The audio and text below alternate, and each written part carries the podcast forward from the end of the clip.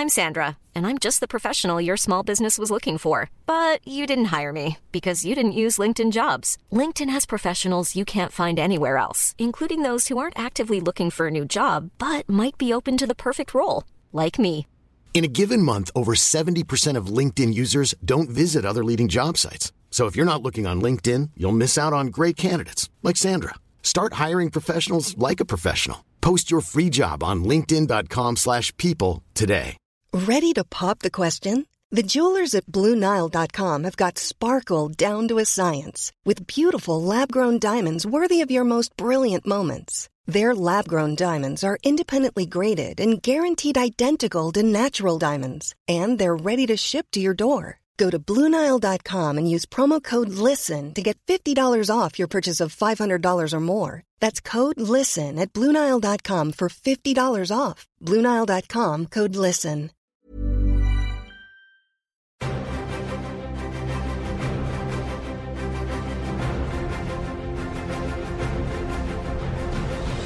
Hello, and welcome to Cinematic Universe, a podcast that's all about comic book movies, brought to you by FilmDivider.com.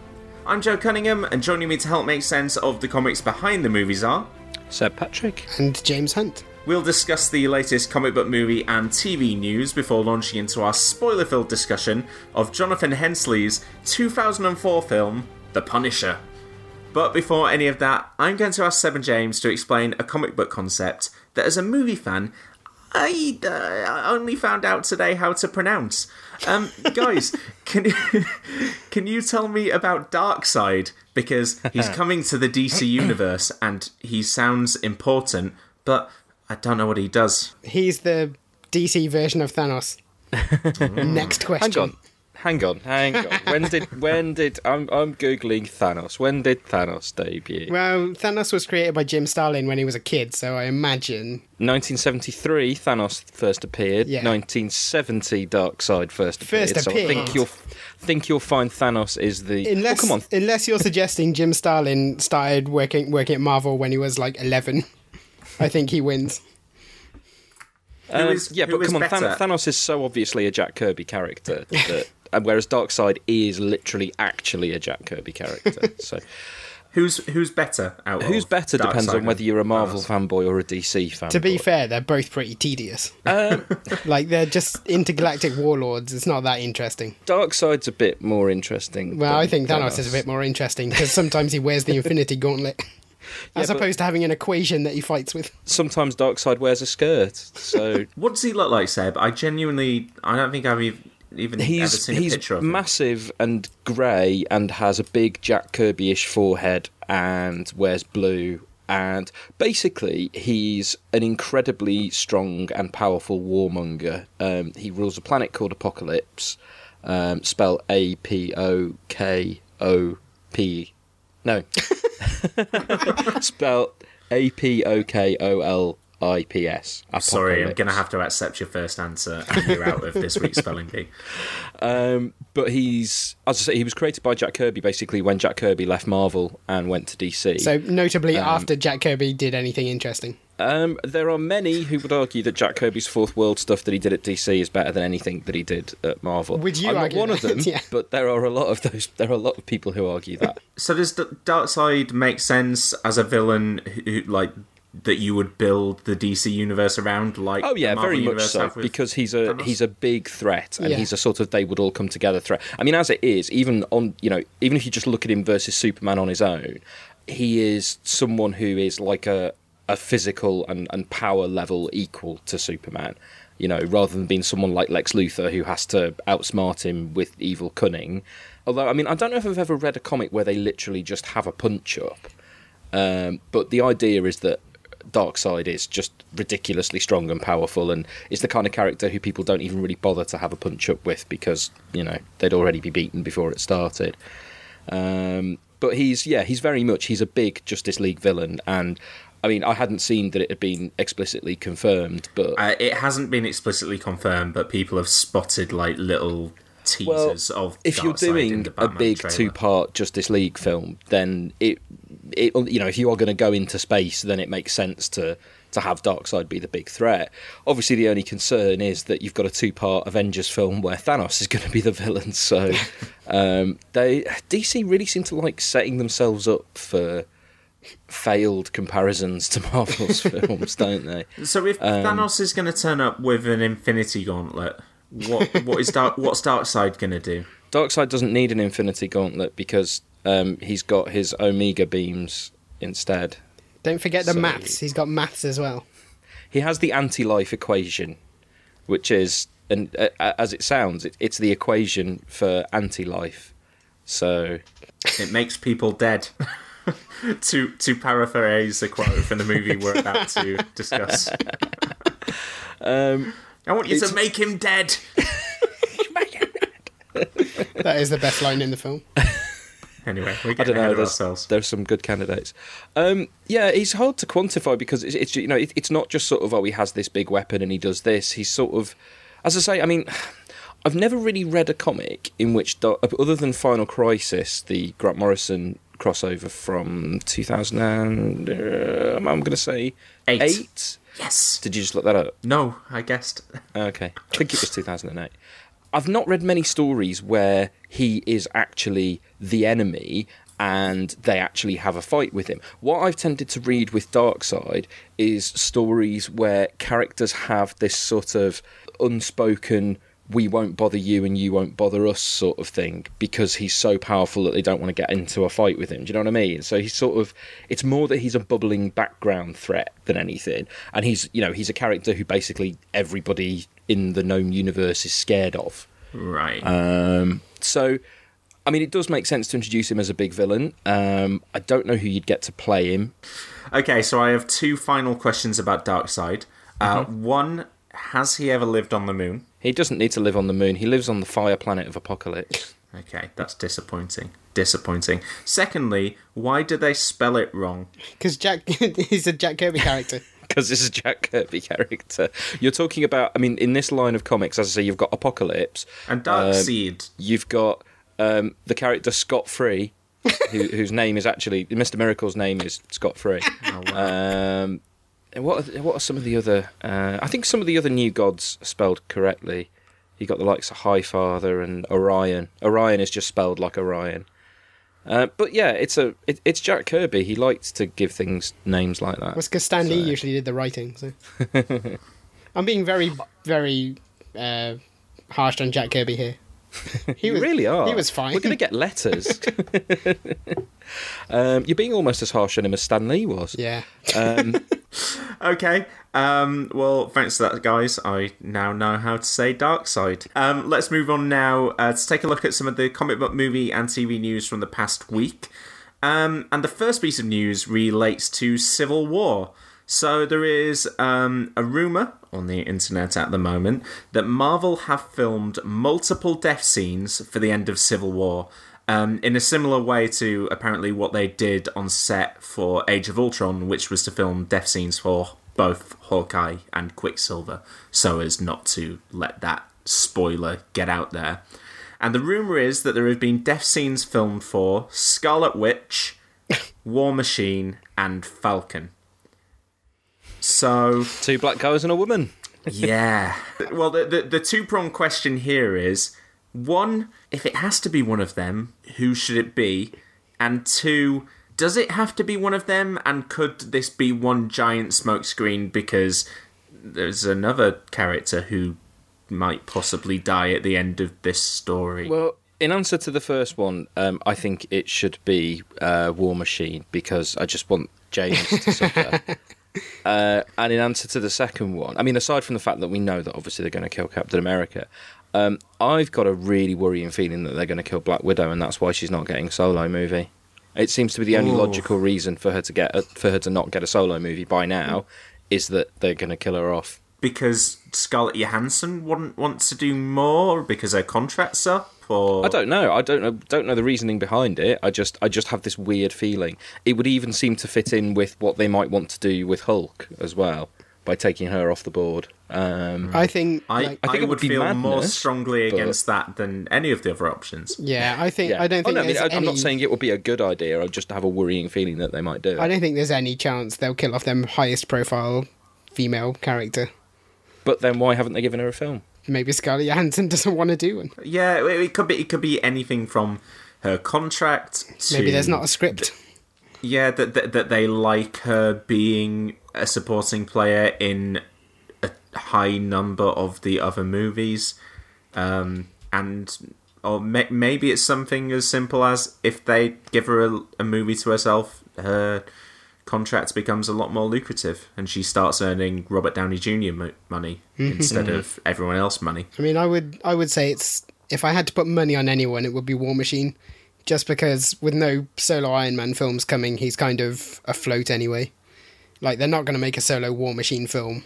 No, but he is also their option for having, you know, if they if the if there's a risk of losing Downey Jr. Um, he's their Iron Man for future Avengers. Yeah, films, but you so- can you can recast Robert Downey Jr.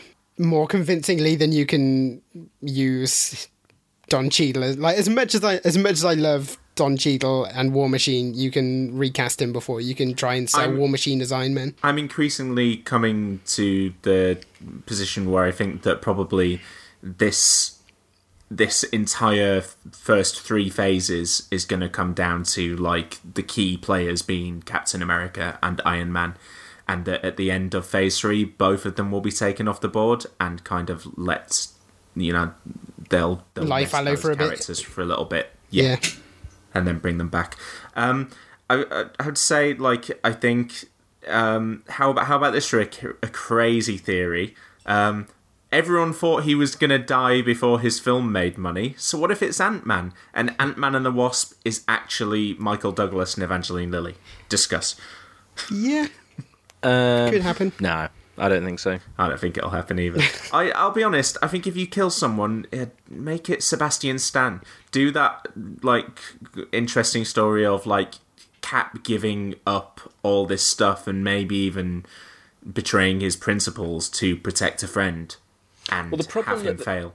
The problem that they've got with Bucky is that if you go back to, and I've actually just been reading Ed Brubaker's Captain America from start to finish because I'd read bits of it before, but I hadn't read it, you know, kind of all in one go in sequence. You've got this great story and character with Bucky, and him first as the Winter Soldier, and then as the Winter Soldier, but with his memories back, and then as Captain America, and then you know, kind of back as Bucky again. It's great, and it's really good potential material for a film, but that character is not Sebastian Stan at all. And I, I did think he was good at what he was doing in Winter Soldier, but I don't think he can pull off that character and that story where it needs to go from here if it's going to follow the path of the comics. So actually taking it in a surprise direction and just going, yeah, all right, we'll kill him off instead. I could mm-hmm. actually almost see that happening because I just I can't see I, I just cannot envisage a Captain America movie with Sebastian Stan as the lead with the shield. I just mm. I just can't see it. No, I yeah. I Despite agree. him sharing think, my name, I want to root for him, you know, because us Sebs have got to stick together. But um, and I don't dislike him. I think I think at the role that he's had to do in both Captain America films so far, he has been good. Don't get me wrong, but he he does not strike me as an actor and a character who can convincingly be Captain America. yeah, I think you're you're probably right that they'll kill him off rather than Cap. Like it might be a thing where he, you know, jumps in front of the bullet or whatever. But They, I, I, I strongly feel that they need to kill Captain America. Why?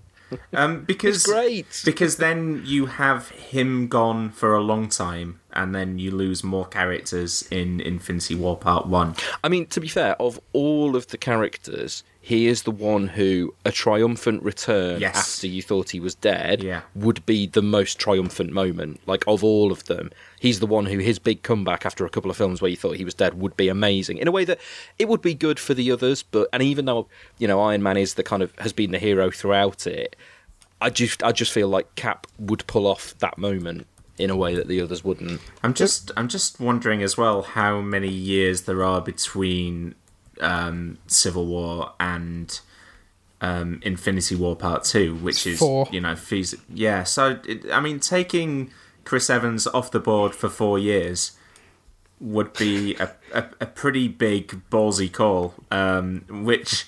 Um, would be would be pretty exciting because if you think about that going backwards, you know that'd be. I think we I think there's been five years between the first Captain America and the third one. Yeah, it's a significant Imagine if they did that though, and then this whole superhero movie thing went belly up, and they never got around to making Infinity War Part Two, so they never brought him back. See, my, Do you, do you think like- there's ever a danger that Marvel's films might hit a golden compass type situation, and we end up with a chapter that just ends things, and, and it never gets picked up on the rest of the Yeah, story? it, it might be called the Inhumans.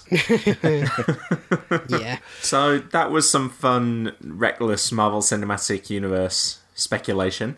Let's do some more. Because, um, according to a report on Geek.com, Cate Blanchett's role in Thor Ragnarok, potentially, if she signs on, would be Hela, according to Geek.com. Now, we don't know that she has signed, but Mark Ruffalo has spoken publicly about, you know, her being in talks and his encouraging her publicly to uh, to take the role. So, first of all, guys, can you can you explain Hela a little bit and why this has got a lot of people excited about Thor Ragnarok? Aside aside from the fact that casting Cate Blanchett as a villain in a Marvel movie might be a good start to solving that villain problem. well, she she runs one of the Asgardian underworlds, which is hell with one L. And she's connected to Loki somehow, isn't she? She's technically within the mythology of, I think, regular Norse myth. She's Loki's daughter. It's one. It's one of those weird loops, I think, where some versions of the story she's his mother and some she's his daughter or something. Yeah, it's That's, confusing. that's what happens when you're dealing with a mischief god. yeah. Well, let's just hope that we uh, don't get the version from uh, Jeph Loeb's Ultimate New Ultimates, um, in which Hela's main contribution to the story is uh, imprisoning Thor in the underworld and saying that she'll only release him if he gives her a son. So, you know, she essentially sort of, you know, rape by blackmails Thor. Um, and they do actually show it on panel as well, which is Lovely. really nice. Ultimate So, Universe. Jeph Loeb, everybody. What's he doing? Nothing important anymore. Don't worry about it. and that and that was the Jeph Loeb Ultimates comic that wasn't as bad as the other Jeph Loeb Ultimates comics. so, guys, some some details that I read about Hela in this film were that. Well, I mean, first of all, you know, this this character sounds kind of mystical and otherworldly, and so originally, you know, straight away, I'm thinking angry Galadriel in Lord of the Rings and thinking, yes, yeah, I would love to see her do that for an entire movie and not just five second flashes in a 10 hour epic. So that sounds good to me. Second of all, there, there's some suggestion that there will be a scene where Thor and Hela face off and she destroys Mjolnir, which uh, which sounds like she would be hella powerful. Nailed it. And um, also that in the that she would be set up to be much more important going forward. That she could essentially be a stand-in for death and be the object of Thanos's affections as yeah. the as the universe. I mean kind that's of unfolds. that's how she usually functions in the in the Marvel universe. Is she kind of tends to turn up if someone has died or is about to die, and sometimes she takes them to the underworld. And other times people go to the underworld to try and plead for someone's life back. I mean, it's it's weird because she's not really an antagonist. Like she's an antagonist, but she's not really a villain. Like hmm. she doesn't have her own agenda most of the time. She just wants to rule her slice of hell and keep it sort of tidy. Uh, so she's kind of she's not benevolent, but she's not actively malevolent either. She's just doing a job. so maybe Thanos' involvement would would nudge her. Yeah, I can I can guess. imagine them using Thanos. You know, saying Thanos is in love with her and this is why he's trying to kill. And so we should explain that is a part of the Infinity War comic, isn't it? That Thanos. Yeah, is he's in- he's obsessed with Mistress Death, and yeah. you know, he basically he wants to kill people to impress her and gain her attention. So, are you guys as enthusiastic as I am about that? If that does turn out to be the case, I mean, Cate Blanchett playing a big role in Thor Ragnarok and potentially the rest of phase, phase three. Yeah, I'm Yeah, I'm on board I mean, with that. Cate Blanchett as a villain. Yeah, it's. Uh, I wonder if I, I don't know if you. I don't know where this has come from, but I saw today a description of some rumored plot for Thor Ragnarok. Yeah, it's it's out there. So this was sort of the idea that after Hela destroys Mjolnir, um, Thor gets banished from Asgard and ends up on an alien gladiatorial planet uh, where he runs into Hulk and they team up. Yeah, and we and it, and it did. I was it. Um, Mark Ruffalo also said that it was going to be like Midnight Run esque. There's a MacGuffin that Thor needs in order to get back, and so the two of them are on the hunt for it, kind of thing. But he's he's he's Hulk as Hulk, like he doesn't transform into Banner, mm. but as Hulk, he's he's developed like more of Banner's memories and personality. So Yeah, I've heard similar um, stuff to that. The other thing yeah. that I heard was that Odin would, because obviously he was usurped by Loki secretly at the end of the last film, mm.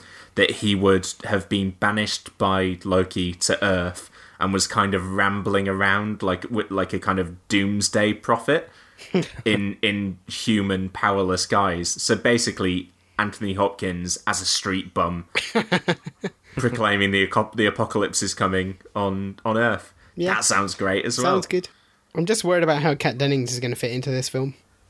Yeah, it doesn't sound very earthy, does it? No.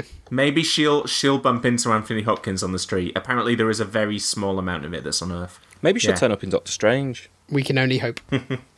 Hey, but I'm very excited about Thor Ragnarok. Now that I'm starting to hear details about it, it sounds like one potentially one of the most interesting movies in Phase Three. Okay. So, before we launch into our spoiler filled discussion of The Punisher, let's take a listen to the trailer for the movie. Can't believe I'm home. That I could ever be so lucky.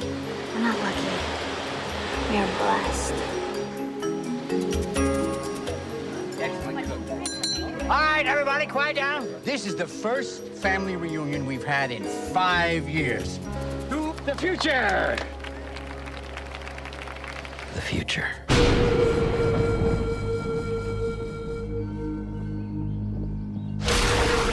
The future was something my family would never see.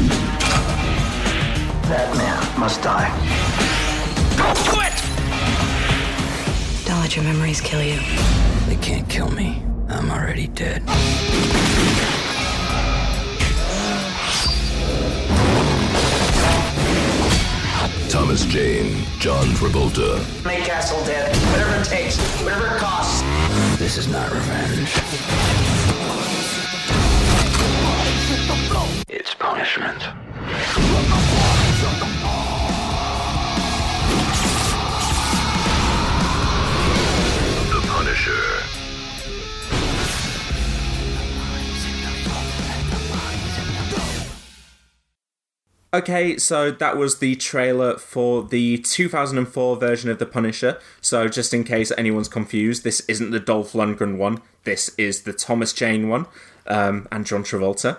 And first of all, guys, I've got to say, like, I've never watched any Punisher before, and I've never read any Punisher comics. So, my first reaction to this movie was ah, huh. So he goes around killing people and not and not spraying out witty wordplay. That was slightly disappointing. I'm not. I'm not gonna lie. I, I- I don't think I caught one pun in the whole thing. You can, Uh. you know, if that's the kind of joke people are throwing at him, you can understand why he'd shoot people. Yeah. I thought I'd start off with a lighter tone than last week because you know we all know how that went. We got Um, letters. Yeah, most of them were saying they being wanted more of Angry Joe. Yeah. You're not going to get angry Joe this week. You're going to get very confused and very amused Joe. Um, Yeah. This might be a movie that is as bad as The Amazing Spider-Man, but in a in a completely enjoyably bad way. Yeah. Um, and you know, I, I think probably a, a film that cost maybe a, a tenth of what the Amazing Spider-Man cost, ah, and I think a lot of the things wrong with it might be how small its budget is and some of the compromises it had to take.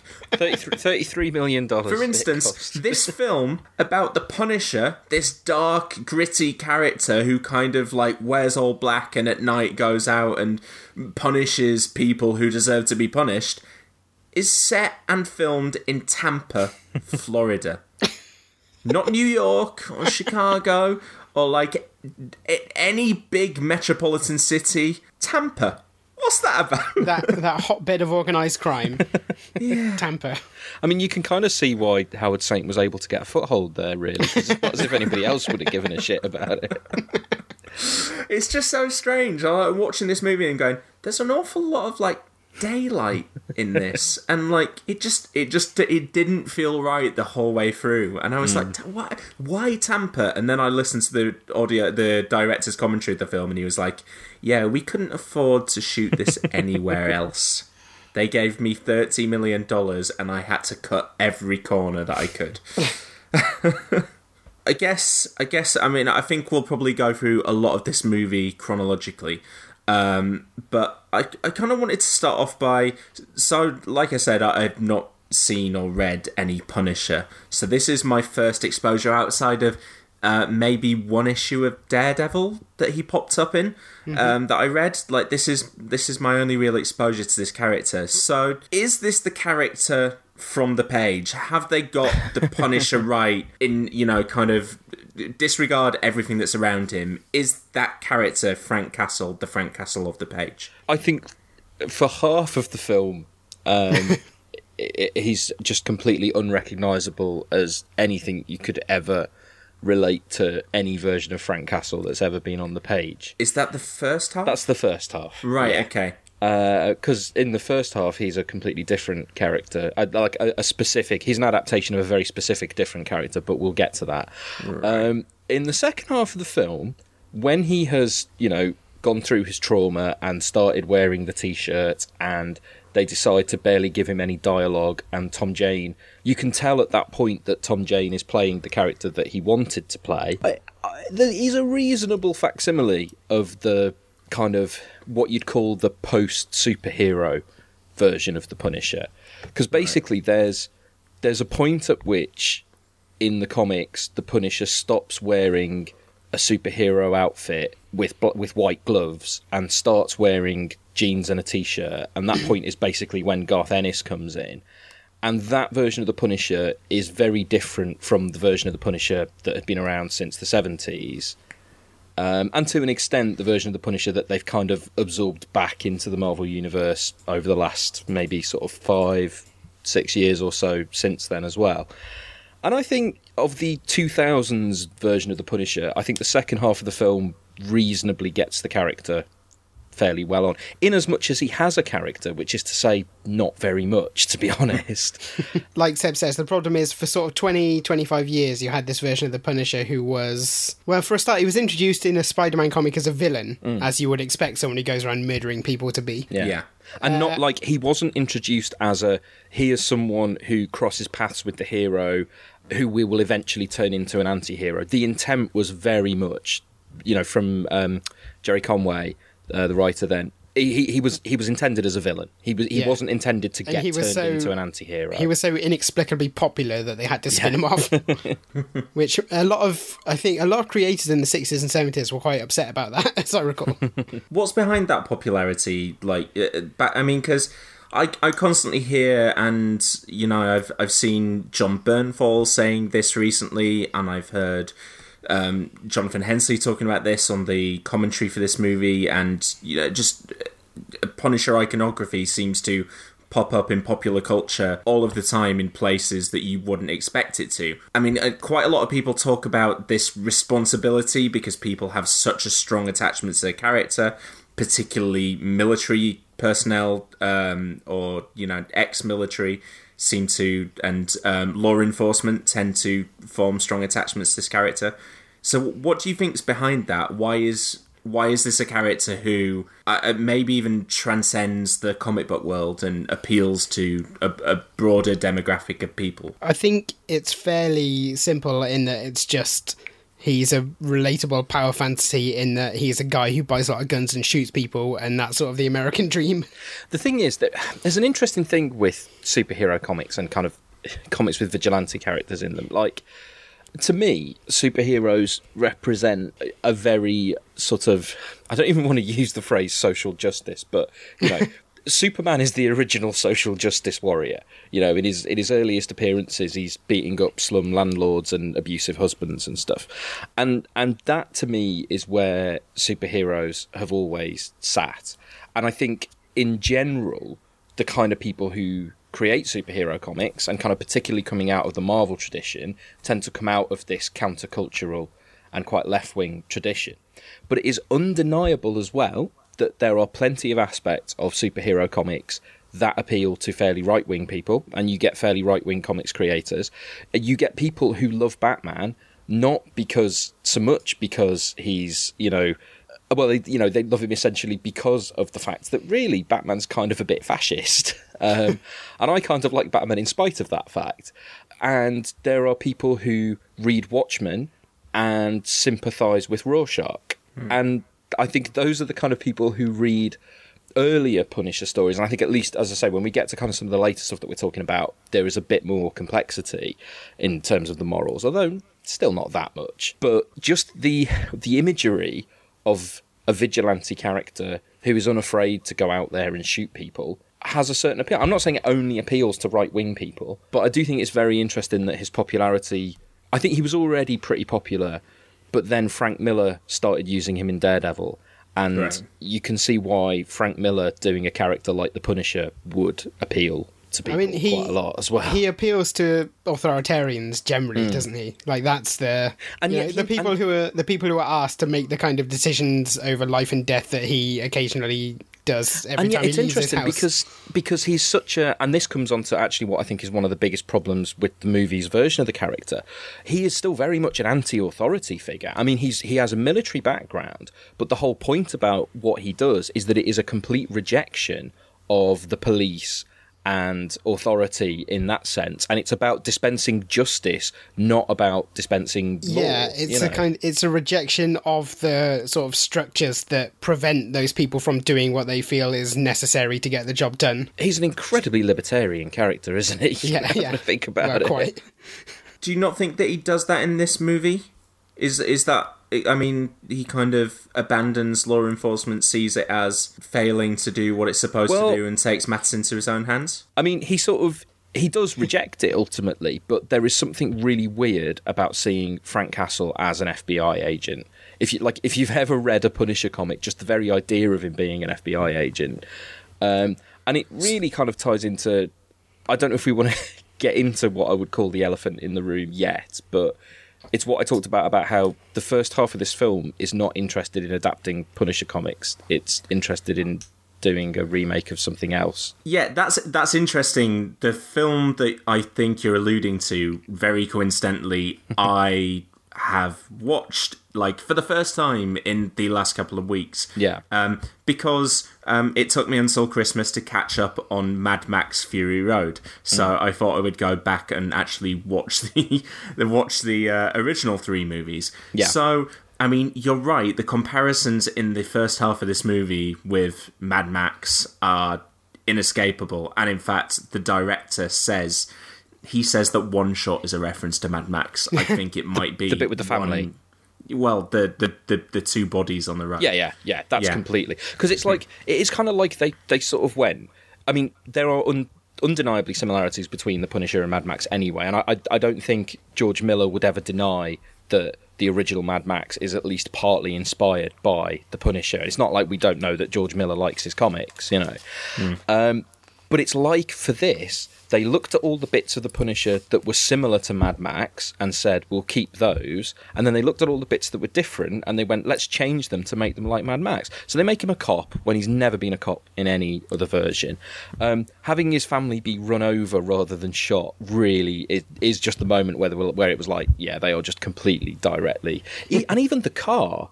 Punisher's never driven a car like that. That's Mad Max's car. She's driving along in a, v- a very similar SUV to the one in Mad Max. Yeah, but no, but but, but his car as well. His his tripped out black car. Oh, his tripped out. Oh, yeah, yeah, yeah. Pun- yeah, That is- Punisher drives a van.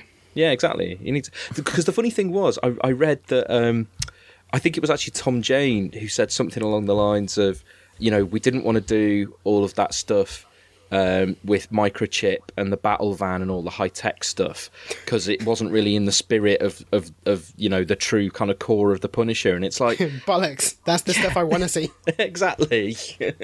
Okay, so you you're gonna have to tell me and any other listeners who don't know the Punisher very well. So, what is his background and his origin, and what defines the Punisher on the page? well, it doesn't help that there have been different versions. But in terms of what this movie does, in he is a cop. He has a, a referenced background in the military.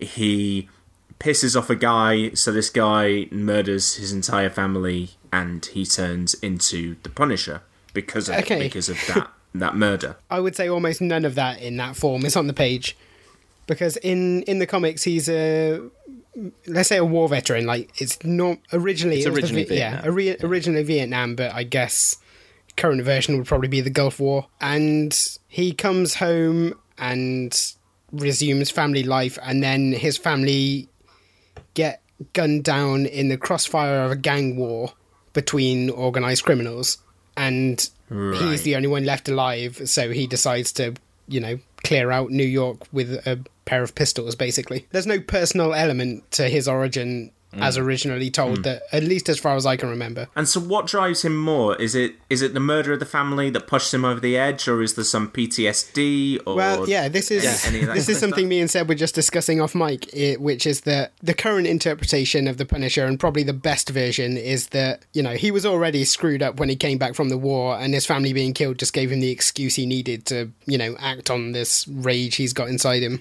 But Right, that's okay. that that was never really the case until Garth Ennis's. Yeah, that's that's within the last sort of 10, 15 years that interpretation has arisen Yeah. as a result what- of so comics was his- becoming a bit more complex. So, what was his deal before that? Was it just family killed? Yeah, before that he was just his family got killed, so he was you know he's Batman but with guns. Okay, so essentially there is there is one basic and one complex version of what makes the Punisher the Punisher, and the Yeah. movie chose the basic version. Yeah, but as I say, the, the, but the movie also kind of backed itself into a bit of a corner because, and well, we want to kind of want to treat the film chronologically, but this is jumping to the end. Um, by making it personal, the movie gives us no justification, if you, if you could even consider it justification in the first place.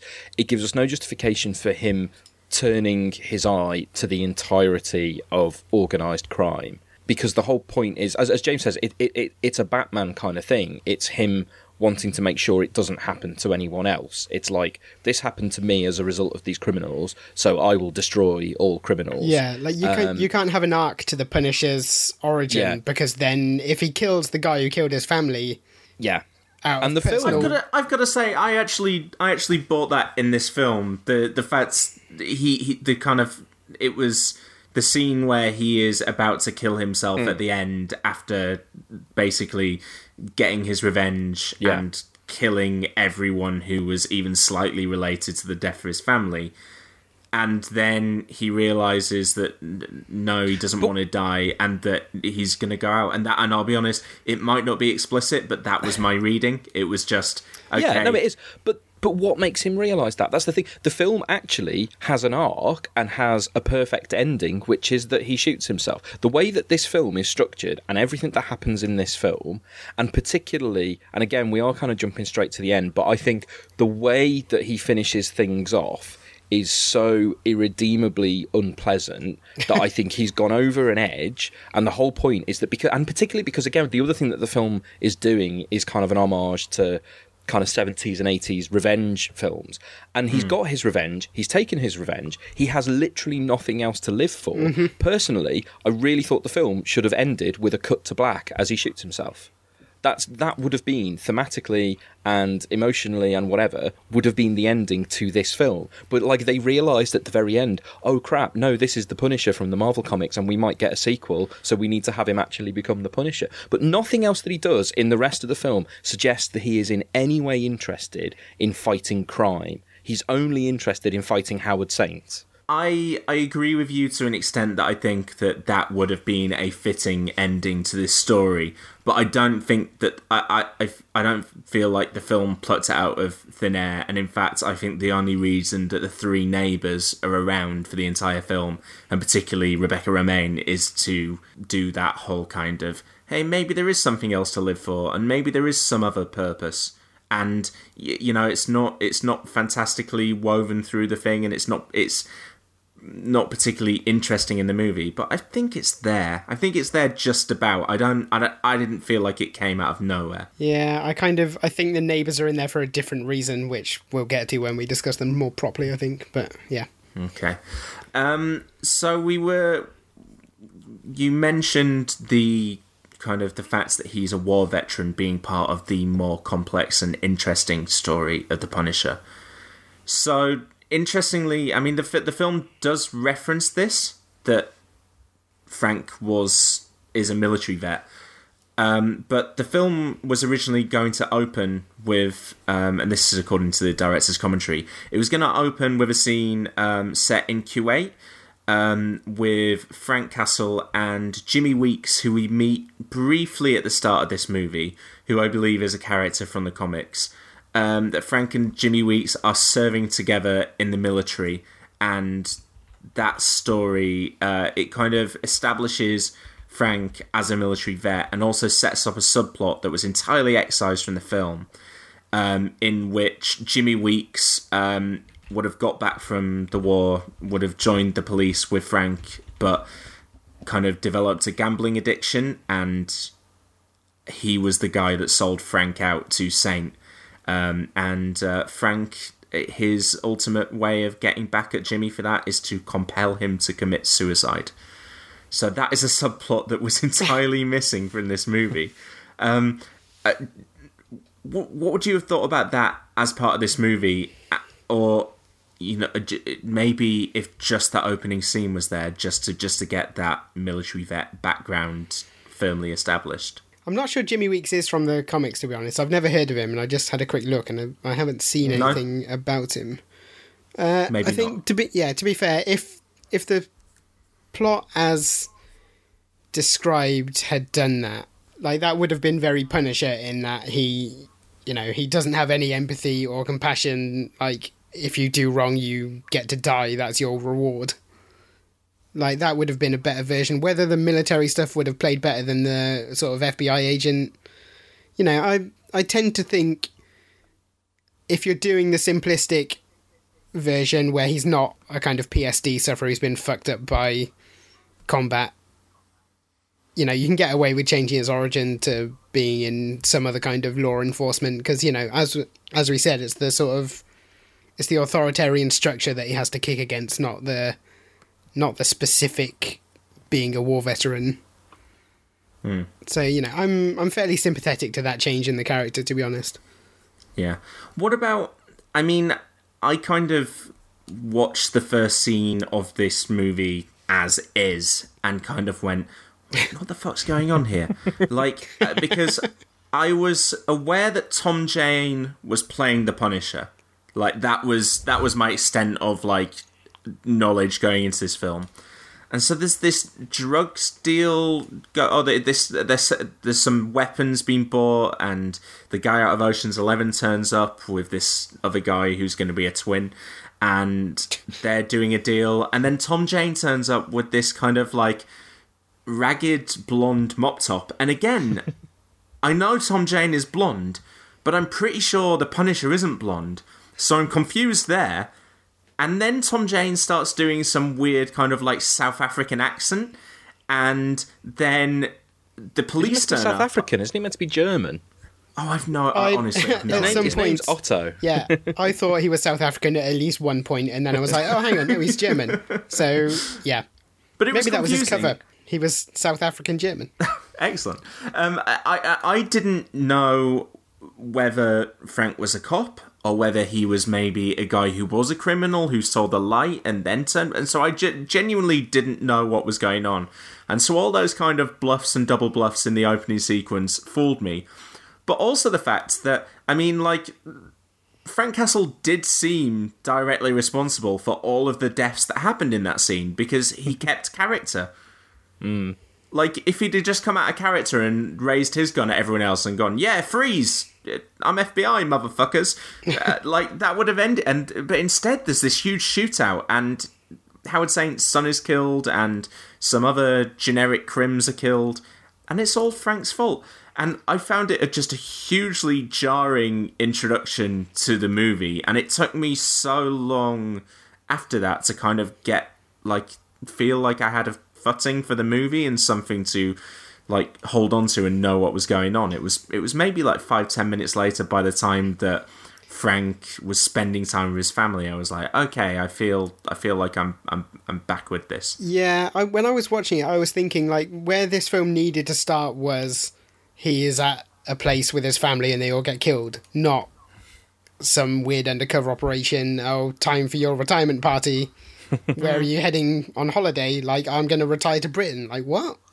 and and the It cop is all stuff over the place, None isn't of the cop stuff plays into any of the plot, other than the fact that I guess maybe Frank has to be a cop to have some responsibility for a death without you as an audience member going, yes, he is responsible for that death. Mm. Fuck this guy, we don't like him. It, he needlessly got that kid killed. I mean, he I mean, did, that- but There's that one scene, isn't there, that's where he sort of has the speech about how the law doesn't get things done. And it's like, well, you seem to think it got things done for the rest of your life. Like, yeah, this one fuck up doesn't change all that. Hmm. And it's it wasn't like the police weren't really ineffective. Like, there was some sort of suggestion, was there, that, you know, corruption was preventing them from getting Howard Saint? Yeah, and again, I think that's probably part of that excise subplot that Yeah, Jimmy I mean, Jimmy would have sold him out and then obviously not investigated. That probably should have been in there to make it clearer why he was, you know, so down on the police as a entity sudden all of a sudden. Hmm. Yeah, I mean that's that's kind of one of the problems with the Punisher as a character and story engine is that he's clearly insane. Like it's very hard to do a version of the Punisher which is believable unless you go for the he's you know PTSD sufferer with Well, you- severe mental problems. you have to have other characters around him who are basically like this guy is insane.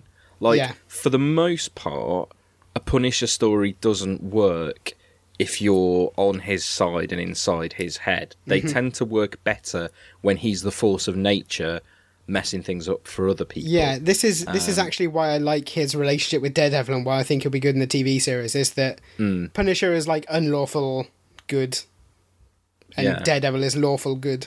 Well, one of one of my favourite things I've read with the Punisher in is in Ed Brubaker's Daredevil run when Daredevil's in prison. Yeah, yeah, And doesn't the Punisher get himself sent to prison yeah. so that he can get in there and find out what's going on with Matt yeah, Murdock? and everyone's two of them break terrified because like the Punisher's Yeah. in prison and he's they're scared he's there to kill them, yeah, even though they're in prison. It's- Yeah, it's really good. Yeah, and that dynamic between them is is really well done. Like, this is- particularly because in Bendis's run they'd had an almighty fight, and then they're kind of on uneasily on the same side in, in the prison storyline. It's it's really good. yeah. This is something they were talking about on the latest House to Astonish podcast, wasn't it? Where they were saying hmm. how. Like once you remove the Punisher from the context of the superheroes around him, he kind of inherently loses something because his role is to be the maniac with guns in a universe of superheroes. And as soon as you strip that context from him, he's just a, an interesting dude with guns. Like, like, how is he different to John McClane? No, Mm. you know, there's nothing there really. we kind of set this up at the start of the podcast that we were going to be kind of probably i mean because like i said i found this film just highly amusing like just it, it has it has no it has no firm grasp of tone at any point It's just it seems all to just, over the shop, just isn't it? Wildly just- veer between stuff and i i get what they were going for um which was kind of this dark movie about this dark character and try and add an edge of humor to it to kind of to kind of balance that a little bit.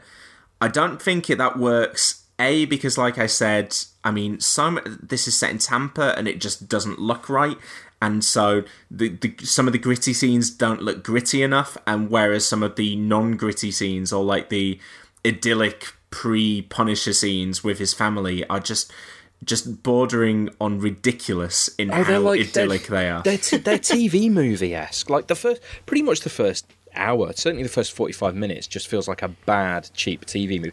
And the score doesn't help. And like throughout the entire film, I think the score is one of the biggest problems and gives it some of the biggest tonal problems. And in the first half of the film, it's all this kind of cheesy, dreamy stuff for for when he's in his kind of happy phase. but then in the second half of the film, because because the, opening of the film gives him, uh, even though it kind of predates the MCU, it gives him this what sounds to me like a Marvel-ish hero theme, and then that hero theme plays. When he's going around brutally murdering people in the second half of the film. And it's just so ill judged with the tone of what's actually mm. happening on the screen at that point. It's Yeah. just. I've got to say get- that that opening. I mean, I was taking notes while watching this movie, and I kind of just want to read a few out to you that I wrote down, like in in the sequences, kind of where Tom Jane's Frank Castle he's quit being a cop. First of all, found it hilarious that that was his last job. This guy in his thirties, were a young kid. Yeah, now I'm going to retire because that's what I that's what I can do. In with He, this, he wasn't this retiring though, was it? No, he was. He was moving to the London office. I, th- I thought the idea was there was a lot of heat on him because he'd been doing a load of undercover stuff, so he was getting a desk job to keep him out of the firing line. But it, it was basically that was his, you know, like just when I thought I was out moment. Uh, so, uh, um, but yeah, so in the, in that opening sequence, first of all, I was just astounded that Frank Castle, who was about to be the Punisher, was wearing a white cotton shirt and frolicking on the beach for his wife, having some sex, having some sexy time in the beach. Then I wrote how distracting I found Tom Jane's hair. This terrible bad dye job that they did. It was like, oh, just let him be blonde. It, it, I don't care whether you're going to get some fanboys going. The Punisher shouldn't be blonde. It, it looks dumb. Let him let him have that. Then when the kid gives him the the skull T-shirt, oh, I was in tears. the t-shirt, I I laughed out loud when he gave, when he when he opened up the t-shirt. I mean, you knew what it was going to be as soon as he handed it to him, but it was just how how charming, son. You've given me a skull. Yeah.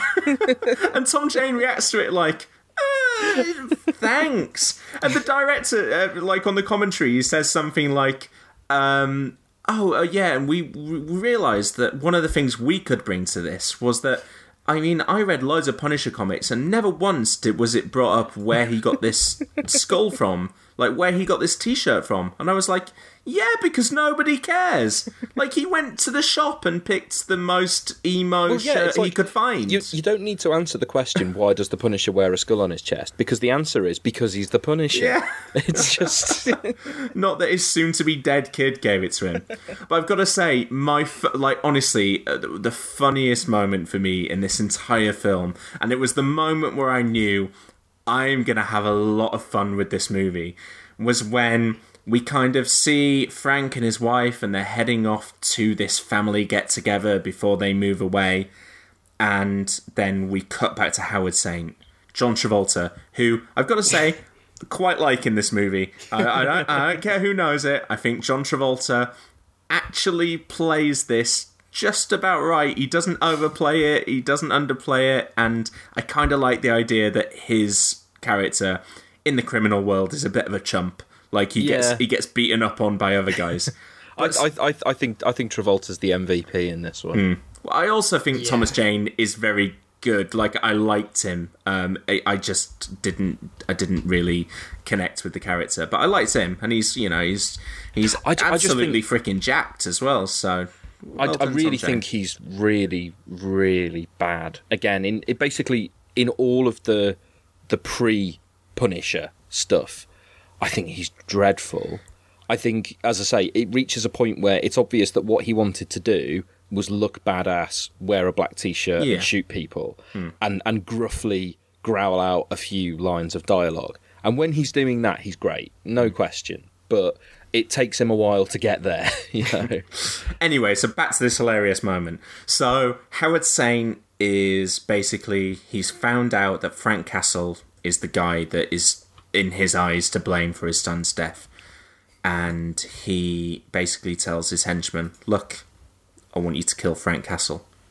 Uh, and his wife, um, Laura Harring, pops in and she's like, "No, um, I want you to kill his entire family." And they're like, "You want his entire family?" He's sure. Yeah, kill them all. And so you like you're like, oh, she she's badass. She like the Lady Macbeth of this, this kind of like Black Widow character on his shoulder.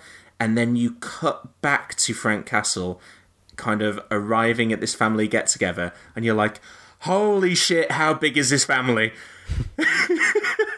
you got yeah, kill all of his family. There's like 200 of them. I thought his wife and his kid were gonna die. Not that like his second cousin three times removed and his nephew's dog walker and their grandma and his auntie and it's just there's so many people. I was like I was not ready for this. Like I was ready for the murder of a young woman and her child. Not all these other little toddlers who just get gunned down indiscriminately. It's a bit like, the start of Home Alone, isn't it? Where When La- everyone there. when Laura Harring said kill all his family, did don't she, she meant- know how many there were? I'll tell you what about the thing with thing with um, Laura Harring's character is when she's first introduced at the funeral, it's a bit of a um, Janet Van Dyne situation where it's like they're not showing her face. Yeah. And it's like they're building up to a reveal of I like, is it going to be some really famous actress playing her, or is it that she's going to be a character that we've somehow seen in the first few minutes of the film, even though the only person that could be is Frank's wife, so it obviously can't be her. But it's like they build up as if it's a reveal, and then it's just oh, it's her from I Mulholland even, Drive. I even said that to Nikki when when she like uncovers her face and it, you're like, uh, uh, oh, what? Oh, Is I, I that someone vaguely I'm supposed to recognise her recognise? because I saw a film that she was in once. Yeah, it's, it's bizarre, isn't it? Um, that is that is soon after followed up by my second favorite scene in the movie, which is when One size fits all seems like a good idea for clothes until you try them on. Same goes for healthcare. That's why United Healthcare offers flexible, budget friendly coverage for medical, vision, dental, and more. Learn more at uh1.com. I'm Sandra, and I'm just the professional your small business was looking for. But you didn't hire me because you didn't use LinkedIn jobs. LinkedIn has professionals you can't find anywhere else, including those who aren't actively looking for a new job but might be open to the perfect role, like me. In a given month, over 70% of LinkedIn users don't visit other leading job sites. So if you're not looking on LinkedIn, you'll miss out on great candidates like Sandra. Start hiring professionals like a professional. Post your free job on linkedin.com/people today. There's never been a faster or easier way to start your weight loss journey than with PlushCare. PlushCare accepts most insurance plans and gives you online access to board-certified physicians who can prescribe FDA-approved weight loss medications like Wegovy and Zepbound for those who qualify. Take charge of your health and speak with a board-certified physician about a weight loss plan that's right for you. Get started today at plushcare.com slash weight loss. That's plushcare.com slash weight loss. plushcare.com slash weight loss. John Travolta delivers the news to Laura Harring that Frank Castle and his family have been killed, and she says, "quote I asked you to avenge our son, and you did," and then takes her clothes off. it's so weird. She just like pulls this off and has this like sexy thong lingerie on underneath, and it's like it's this just weird scene where um, Howard Saint and his wife are gonna have some uh, kinky sex because they love that family murder. I mean, no wonder John Travolta's confused. Uh, there's some there's some weird there's some weird weird sexual politics that goes on later in this movie with Yeah. Travolta and Laura Harring. I mean, first of all, Laura Harring is set up as this kind of Black Widow character with with that with that you know that line, and then you know the fact that she's stripping down to this slinky underwear the next time you see her, and then the next time she shows up in the film. She is like from that point on wearing like sky blue dresses and like just And she's just a woman who goes to the movies yeah, every just, Thursday. Just like a just she's just a mum. She's like kind of like a- a mum who doesn't have very, many friends and is basically set up there to be. ki- And I wondered, like, were they giving the like instructions to her to set her up as like a you know a more so that Frank wouldn't realize where the power lied. in that relationship and kind of, you know, was surprised when, you know, maybe he took out Frank and it wasn't over or whatever. But no, she is then she is then just set up to be a, a pawn in Frank's game from that point onwards to force Howard to kill her. And I was really disappointed because I was highly entertained by those two uh, those two appearances that she had in the first half hour. On the um, on the subject of the, the the massacre of the family, the thing that struck me during that scene as well, and it's one of the I think it's one of the biggest reasons as well why this film has a big tonal problem and feels like two films glued together, is in the first half of the film, like you've got this massive sequence where all of these people are being killed and shot. How much blood do you see in that scene? Uh, well, Pretty much none. It's like the f- the- apparently the- is intentional. well, it's like the film at that point is a PG, and then for the second half of the film, all of a sudden there's all this blood and gore You and say- swearing you say that wasn't there in the I first mean- half of the film. it's it's such a weird sequence that sequence at the start. I mean, the film. I mean, you know, talking about tone, you're right. Like there are certain scenes of this film that feel like they would be PG, and then suddenly there'll be like. Um, The bit some- where he stabs the guy in the head through the, the chin Well, is one that's. that's I mean, I, I was just thinking at about just random moments, like in a movie that doesn't really have any need for nudity at any point. There's just one random pair of boobs Yeah. that are walking around at one point because Where's that? uh, It's- just like a in a strip club or something. Yeah, there's a montage of like Howard's operation when when um, Frank finds out how the operation works, and so Yeah. that scene that scene where the big shootout is happening. I mean, like I said, I in, uh, in one respect couldn't believe how grisly it was that w- we were focusing on these kind of uh, like old women and little toddlers running around and teenagers and you know we kind of see at one point a goon peer under the house see a toddler and two adults and then just fires a, an automated weapon at them and you're right it's at the same time though there's no blood so it's like we don't want to rub it in and also this is all happening like outside a beach house in the middle of the, in the middle of the day in Florida. I mean- like it's it. None of it feels right. It just doesn't. it- And also, Roy nothing Scheider's there. The guy from Jaws is hanging around. Yeah. Yes, I'm I'm just looking it up on on um, BBFC, and I'm surprised that this film was an 18 in the UK. And Hmm. it's like if the whole film was like the second hour, I could understand it. But I'm not even sure there's anything in the second half that would really justify it being an 18. Oh, there- I mean, no, there is lots of violence. It's not. It's not the worst. You see, I've seen far worse in 15s. In It's no of Daredevil, is it? Well, yeah, actually. Netflix Daredevil. I mean, the yeah, the BBFC's thing says contains strong and sadistic violence, but like you know, the bit with Dave's piercing, you don't actually see that. Uh, You know, and there, there, so there's there's bits of torture. Well, you, you, don't see, really see you see and- a guy stabbed in the neck. You see a Yeah, guy take a machete to the head. You see a guy have his face burnt off and then his neck twisted around. I mean, you see stabbings close up on multiple occasions.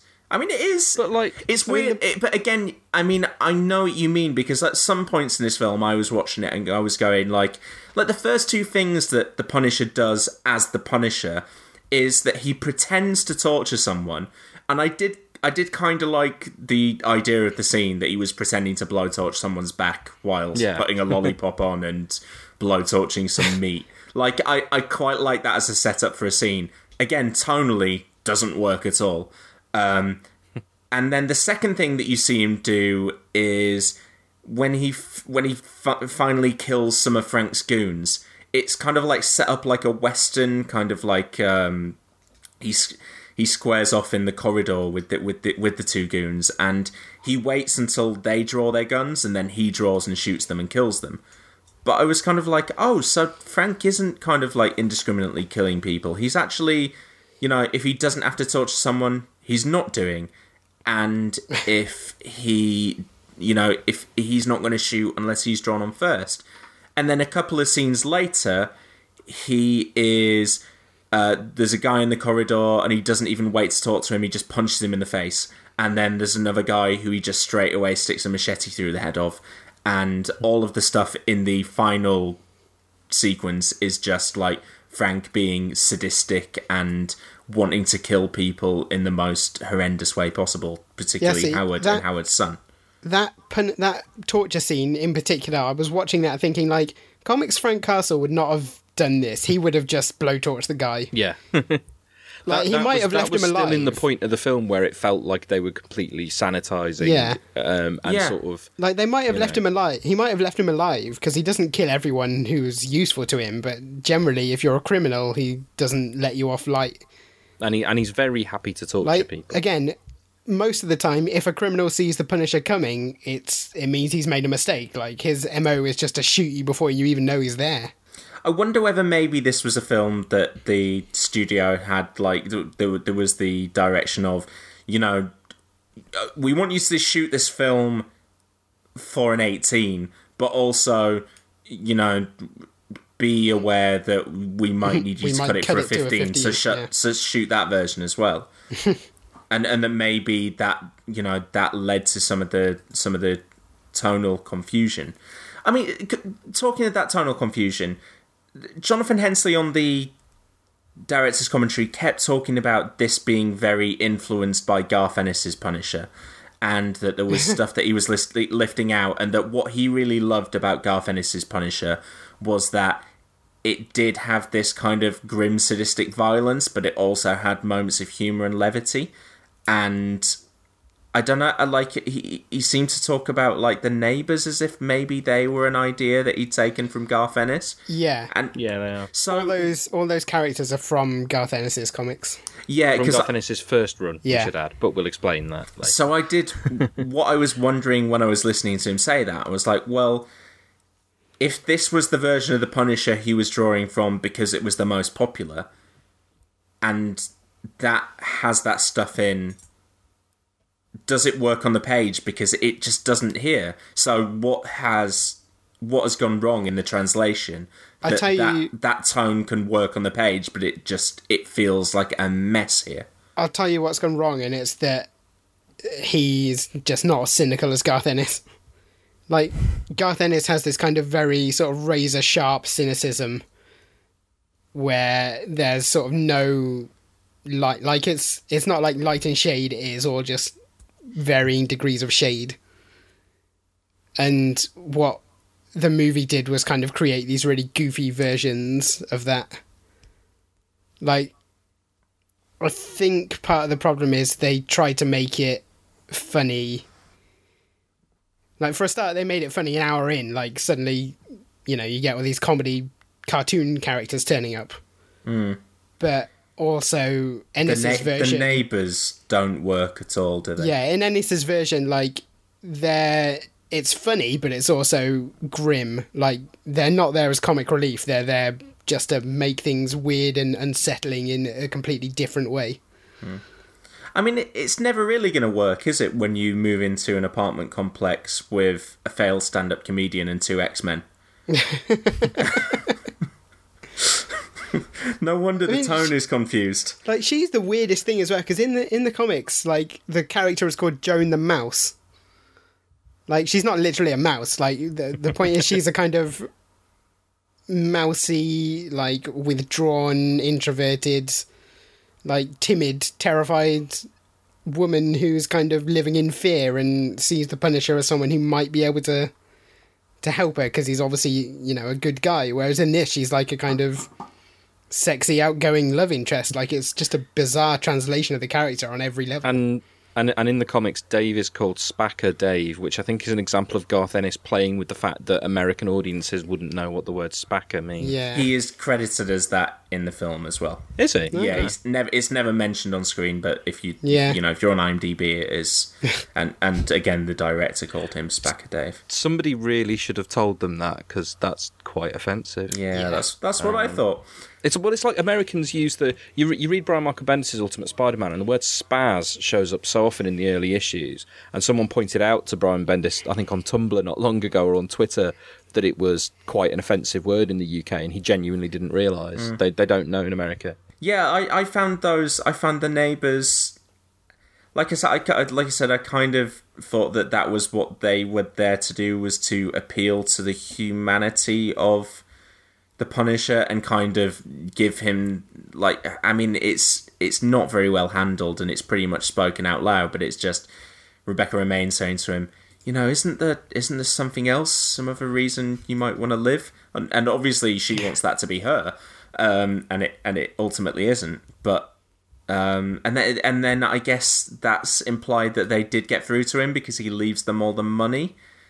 But I mean, just every time they turned up on screen, I was like, oh, what what hijinks are they up to this time?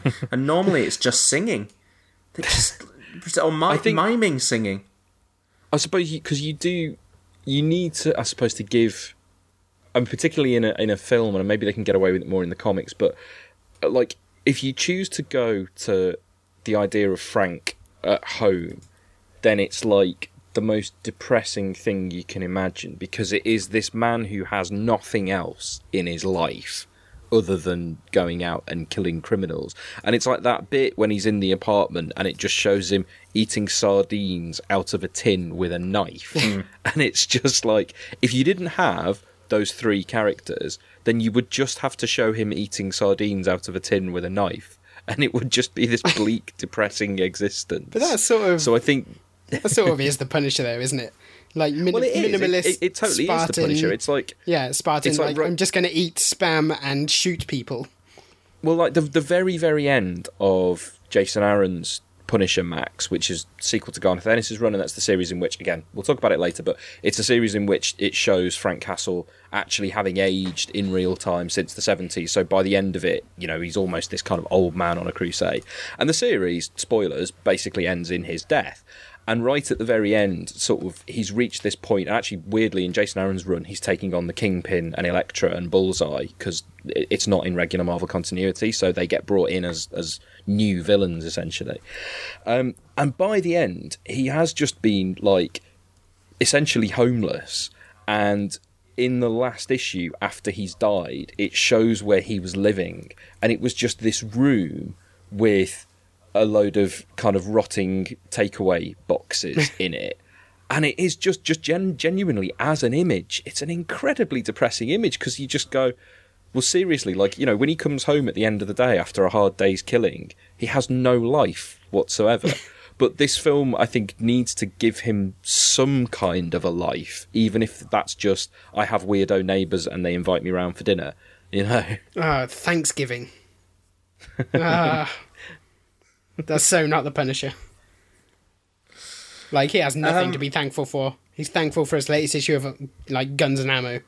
so as his as the Punisher kind of puts together his plan, I guess there are there are two strands of what's going on in the second half of the film with the the kind of the the Punisher himself, and that is kind of this kind of punch counter punch in that he is systematically trying to take down Howard Saint's entire empire and dismantle his family and Howard Saint is continually sending assassins after the Punisher. Um, so I guess if we start off by talking about the the action sequences as they are, and again these have to be quite low level because of the budget of the movie. so the so the first one is kind of a car chase that goes about fifty yards. Um, and the second one is a fight that entirely takes place within that apartment complex. Um, what did you think of those two? Because both of them, to me, again, the, these are these like big, you know, the action set pieces in a Punisher movie, and the first one starts off with the assassin turning up and singing him a song. Which I love that bit. It's just it's so was like- weird. it just it doesn't like- fit with anything. That was the first point at which, like, up to that point, the film had had. I'd been enjoying watching the film, but everything I'd enjoyed about it and everything, everything that had made me laugh felt unintentional. Like I, I was laughing at it, not with it.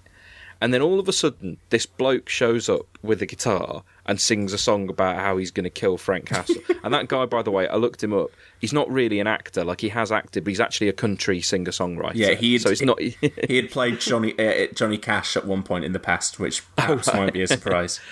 Um, but I loved that little scene. I was like, well, because you know what you've done is you've you've got this character who you know is uh you know who's a killer who goes around killing people. The only really interesting thing you can do in terms of coming up with antagonists for him is to come up with interesting and fun hitmen who've who've got quirks themselves, um, and and that's what they did with that character. And I was genuinely disappointed when, after all of about two minutes of screen Yeah. time, he gets shot in the neck with a knife. You think like, he's going to stick around for the rest of the movie, don't you? And then he Yeah. doesn't. And then the sa- and then Kevin Nash turns up. So like, And then they have Yeah. a really, really long fight. So, former wrestler and now Magic Mike star Kevin Nash, who is six foot eleven, and actually visually this really works because you've seen Tom Jane absolutely jacked for all of this movie, and then he stands next to Kevin Nash and looks like just a, an absolute midget. And I'm I'm fairly sure that the guitar guy was created for the film, but this character is a Garth hmm. Ennis character. Who comes back a lot. I, I mean, again, I quite, I quite liked the idea of this, this big burly assassin going after him, and this could be this really gritty fight scene. But Kevin Nash is there with bleached blonde hair and a red and white stripy skin tight t-shirt. Yeah, see, and this it is- just makes the whole thing absurd again. This is a weird thing where they've perfectly replicated the character from the comics, but like But he it- doesn't fit the tone doesn't work because he's this sort of absurd Garth Ennis character being dropped into a fairly realist universe. Like it's just they've. But again, you I- know, I they've wouldn't say that followed the it- wrong muse. I wouldn't say that that character couldn't work because I quite enjoyed Kevin Nash. I enjoyed most of the choreography of that fight sequence. Um, I thought it was quite imaginative in the ways that it kept that fight going and then concluded it. But you, you, you then- have to have a movie that has stuck to that tone the whole way through and Yeah. isn't going to be a scene later going back to the other side of things, which is Frank planning his vengeance. And all of Frank planning his vengeance is is grim and gritty and dark and unpleasant.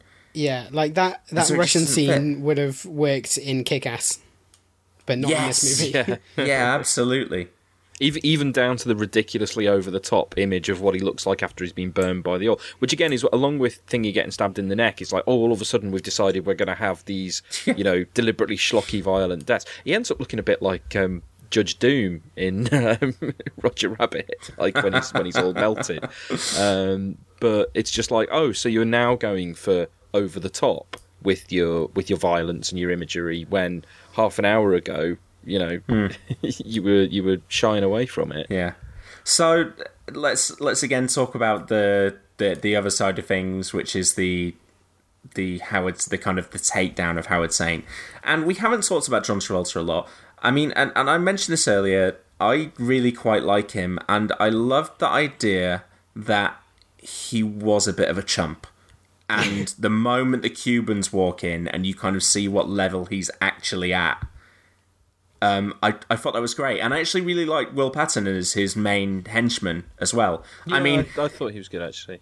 if I was hiring a main henchman, um, a I wouldn't give a shit whether he was gay, and I wouldn't need to be blackmailed. You know, I wouldn't think that there was a thing that in 2004 you would blackmail someone about. But hey ho. Also, Punisher, don't be a dick.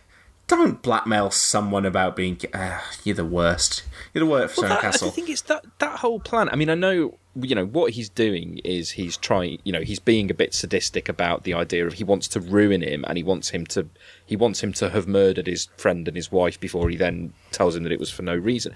But it's a bit of a it's a very melodramatic way of going about things and it's not a very frank castle way of going Hmm. It's about also not as clever as the movie wants you to think it is. Yeah, I mean, exactly. Because it's like he doesn't do that much to make him God, think it. when- If it was all elaborate and, and well orchestrated, I don't even get what the hydrant is all about. Why does he keep getting out so, a fire hydrant? so hydrant? no one else will park there while the car is missing. Oh, okay. I didn't really understand that. I was like, Uh, what's that that took the director's commentary. But I mean, Yeah. there's the scene where the guy from Ocean's Eleven, is it Mickey? Um, Yeah. he goes up Oh, to Howard and he's like, "So, uh, Wasn't he at the hotel as well? Oh. That's a bit strange, isn't it, boss? oh, I don't know what uh, what do you what do you think about? Could you could you possibly be making a connection in your head? Right. I was like, how is the film supposed to be making us deliberately think that he's making an absolute hash of this, and Howard's going to work it out and go, oh, I've been played. I really need to take out Frank Castle right now. Nope, nope. Um, Howard buys it entirely. And he buys it based on so little as well. Like, so little. Yeah.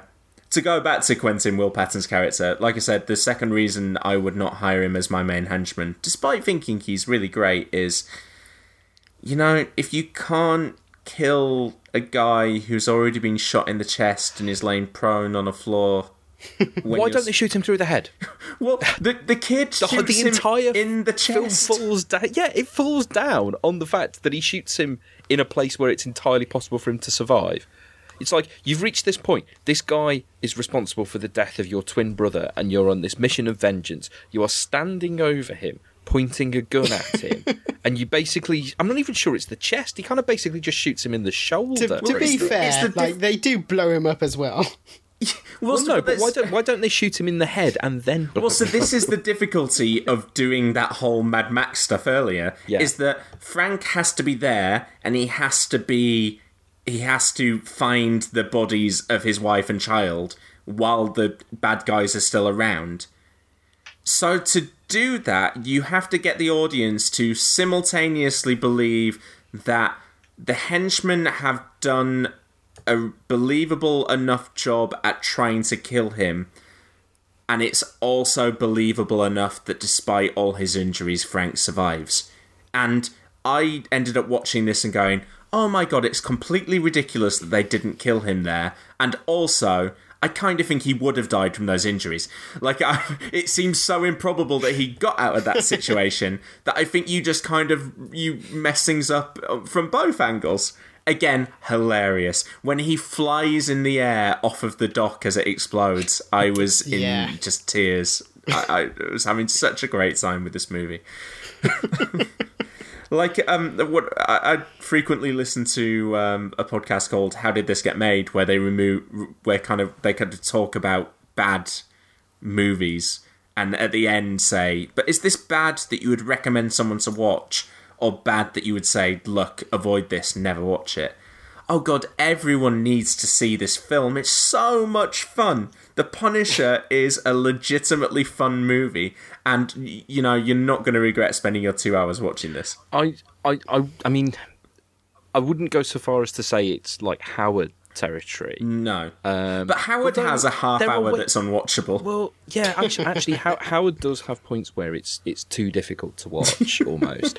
Um, but this, despite being a pretty badly made film on a lot of levels, I, I got enjoyment out of watching this. Probably more enjoyment than Amazing Spider-Man two weeks ago.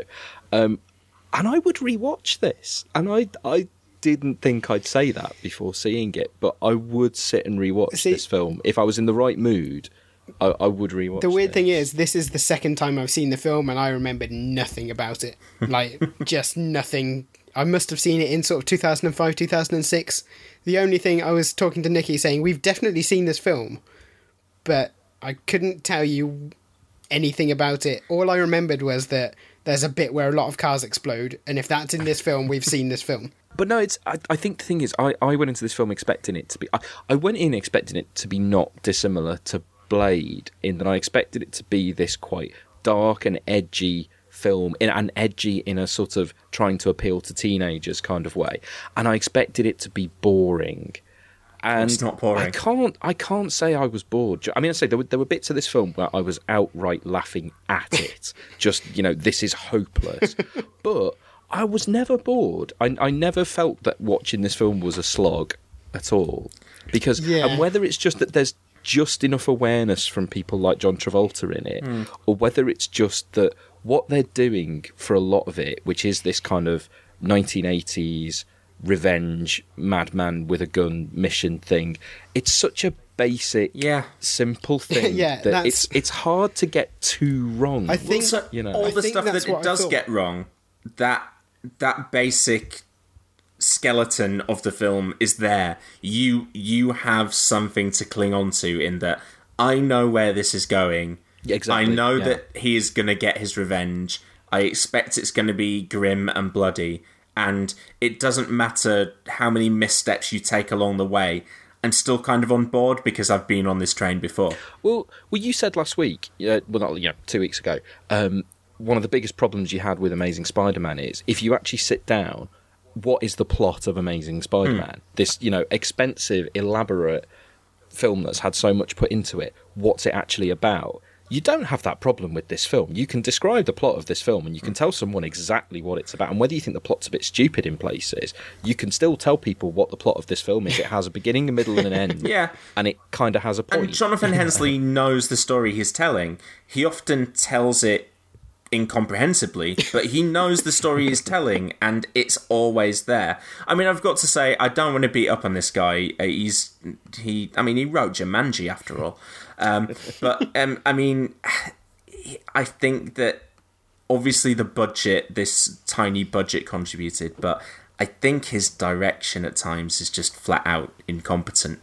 I mean, he continuously talks on the director's commentary about the people who were put in danger during the stunts, like, oh, and someone was nearly decapitated here, and Tom Jane actually threw himself through that wall. We thought he'd broken his neck, and you're like, you're like, wow, this sounds like the most unsafe movie set of all time, but it it just it seemed to be constantly like fumbling big iconic shots. It's a shot where Tom Jane is looking down a gun barrel after he's just kind of dismantled his gun, and it's supposed to be this. Frank Castle has arrived in New York, no Tampa. Um, Frank Castle has arrived back in Tampa, and he's ready to get his revenge. And he looks down the gun barrel, and Tom Jane's not holding it quite straight, so his eye is not always in the gun barrel. And you know, uh, probably a better director or someone with a bigger budget would have been able to get that shot. Amateurs do two takes you. Yeah, yeah, just just I mean that feels like an important shot to get right, and it looks terrible because Tom Jane's hand is shaking. I tell you the the thing that Sticks out whenever I think of this movie is the bit where he's up in the rafters, maybe somewhere, and he's got a bow and arrow, and he sort of jumps out and pulls back the bow, and it looks really cheap and ridiculous. And you're going, why is the Punisher using a bow and arrow? Yeah, so um, yeah, like I said, I don't want to beat up on him too much, but I think um, this is this is a movie that is that is badly, badly fumbled from just you know someone not being not being good enough at their job, uh, and and I think he I think he wrote and directed this. Um, so that that would be so in a way, where- he's like Woody Allen. I mean, that that would be where I lay most of the blame because, like, I, I mean, I know you said said that you thought Tom Jane was terrible in the first half. I mean, I like Tom Jane generally. He's kind of one of those faces that I'm always happy to see pop up in Yeah, something. I would, I would agree with and that. yeah. I just think the material is so bad in the first half that they've got this guy who is going to have to, within 20 minutes, turn into the Punisher, frolicking on a beach in a white cotton shirt. Like I just don't know what uh, I don't know what Yeah, there's nothing the actor's supposed to do there. really. But yeah, I mean, and I, I like I said, I, I kind of liked everyone else. I thought that the characters were terrible, but I thought Ben Foster did as good as a job as he could, and Rebecca Romijn again, the character made no sense, but I thought she was. I mean, it's the best I've seen Rebecca Romijn be in anything that comes to yeah, I mind. think so actually. Yeah. Um, and so like, I, I I liked uh, the Ocean's Eleven guy as Eddie Jemison as Mickey. I liked him as Mi- I. I kind of thought that everyone on screen kind of was doing a good enough job. It was just kind of they were doing a good job in a TV movie because this had the you know this had the budget of a TV movie. I mean, I felt mm-hmm. terrible for Samantha Mathis in that in those opening sequences as well, trying to play Maria. and I, honestly, the poor, you know, when she must have seen her costume for the day that she was going to be killed on set, and she's like, "So wait, I'm wearing a bikini top, a kind of semi-open shirt so you can see the goods." And bright pink pants. Well, of course they're going to find me and kill me if I'm wearing the bright pink, bright pink pants. They're always going to find me. I'm, I'm dead already. I ended up feeling so sorry for like people in this film. Again, like Will Patton, who I thought was delivering a pretty good performance, and yet was having to be the focus of his subplot was you're being blackmailed for being gay, and being. I mean, kind of that shouldn't really have anything to do with that character. Like his sexuality isn't a thing except something that Frank Castle Well, can I mean- use I mean, to, to be- twist his arm. to be fair, I mean, not to be fair, but sort of, he's not actually blackmailing him for being gay. Uh, he is you. He's pretending to blackmail him Yeah. over that in order to get a reason to give him circumstantial evidence to assume that he's having an affair. But it is kind of almost like they only made him gay in order that he definitely couldn't be having an affair with the wife, Mm. so that Frank's plan is definitely to falsify. I mean, it's you know, such just- terrible. it It's still such a feels terrible bit like plan. using it as a kind like of Frank finds out that this guy is gay and goes, "I know. I'm going to make his boss think that he's having an affair with his wife." What if Howard had known that Quentin was gay? Like, he didn't consider that, did he? Like, How, I mm. can't believe there was someone in this film hiding their sexuality. oh, James. Do you want the lawyers to listen back to this one? Um, Travolta's great. Travolta's really good. I, yeah, I, I think. Would you agree that he's the film's MVP? Oh, definitely. Like the thing, I don't even like John Travolta that much, but in this film, he's kind of he's playing the role he was born to play, which is a kind of sort of shitty mobster. Well, I, I mean, it, when you look at John Travolta's career, he kind of like oscillates. You can you can find really interesting films and strong performances here and there, but you also find just some horrendous, horrendous stuff. And knowing that this was early 2000s, and my only knowledge of Travolta from the early 2000s was kind of Battlefield Earth and Swordfish, I was thinking, oh god, this. I mean, I mean, in a few years after this, he was doing stuff like Wild Hogs, um, and Old Dogs. Um, th- I just uh, on from Paris with Love. God, that's a, that's Travolta in kind of weird anti-hero villain mode. Um, I just thought that he was gonna be a real, real problem with this movie. I didn't know Travolta was the villain until the DVD turned up, and I was like, "Oh, that's Yeah, I- I gonna didn't know till I be started watching it. that's gonna be a thing." and no, he's like, yeah, he doesn't doesn't ever play it. He just completely down I down think it's line. specifically the fact that he's like a, a kind of B-list mobster that makes Yeah. it Yeah. work. Like the fact He's- that he's, he's- not very good. he's just a bit crap and it's like kind of obviously you know his response although it's not even his response it's his wife's response to the death of their son is disproportionate but then frank's response to that is even more disproportionate and like i genuinely feel a bit sorry for howard at the end and it's obviously Yeah. not even so much for what frank's done to kind of destroy his life and stuff yeah, I I, Um, I felt a little pang of that. Like, it's the way that he ties him to the car and stuff is just like that's just cruel. Well, it, he's point. just done the same thing with the son. He's put the he's put the landmine in the son's hand and said, "Hold this up," knowing that he's got like a minute or two. So he also gets to deliver the quip to Howard. That's just like, "Oh, your other son's dead now." And then yeah, the fact that he ties him up behind the car, drags him along the ground, and like Howard's like screaming and and stuff, crying out in pain and you know he's just he just he realizes that he's been like manipulated into killing his best friend and his wife that both his sons are dead that his criminal empire is done and you're like this is the point in another superhero movie where the where the hero goes you've lost everything so let, let, let that be a lesson to you see you later and the punisher burns him to smithereens. And does he eventually go under the car? Oh no, it's that he's it's that he kind of sets up the explosion to go off, and so Yeah, as he's being dragged through the car, he then gets dragged through the petrol flames and is yeah, he's kind of gone. Yeah, I mean, it, Oof. again, it's like you say. The problem is that Frank kind of is responsible for his son's death. Yeah, like, in the first place. Like this is Frank. Like Frank poked the hornet's nest and was upset he got stung, and now he decided to eradicate all the hornets. I mean, don't get me wrong. Like, you do- Like he's a bad Howard guy. Saint is but- still a very bad guy. yeah, he's a bad guy, but It's again. it's I hard wonder, not to sympathise with him because it's uh, none of it is his fault.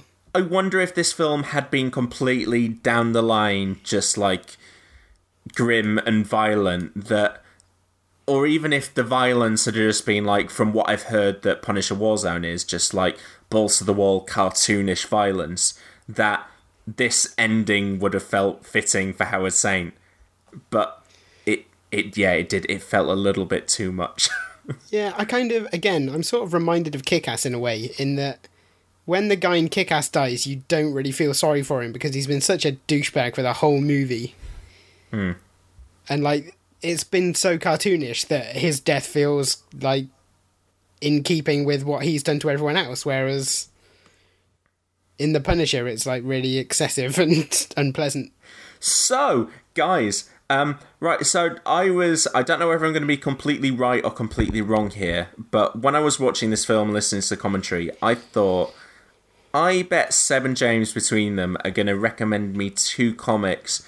One is probably going to be either Garth Ennis or from the Punisher Max series of Punisher, because that sounds like it's what all the popular Punisher stuff is.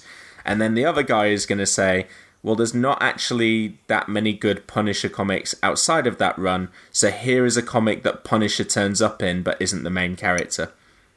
Yeah, How did I do? you're half right. Oh, okay. Which half am I right about? Uh, shall I shall I do my recommendation first? Let's do it. Yeah. Yeah, my recommendation is the film that this rips a lot of its characters from, uh, though not necessarily a lot of the plot. Actually, I think if they'd used the villain from the comic, it would have been a lot better. Uh, but the comic is called Welcome Back, Frank. Uh, it's by Garth Ennis and Steve Dillon. Okay, so this is the Um, half that I'm right about. Yeah, it's not actually the Max version because that's the adult imprint. This Right. is the PG rated cartoonish Punisher. Hmm. Uh, it's like I say, it's got that kind of cynical Garth Ennis humor.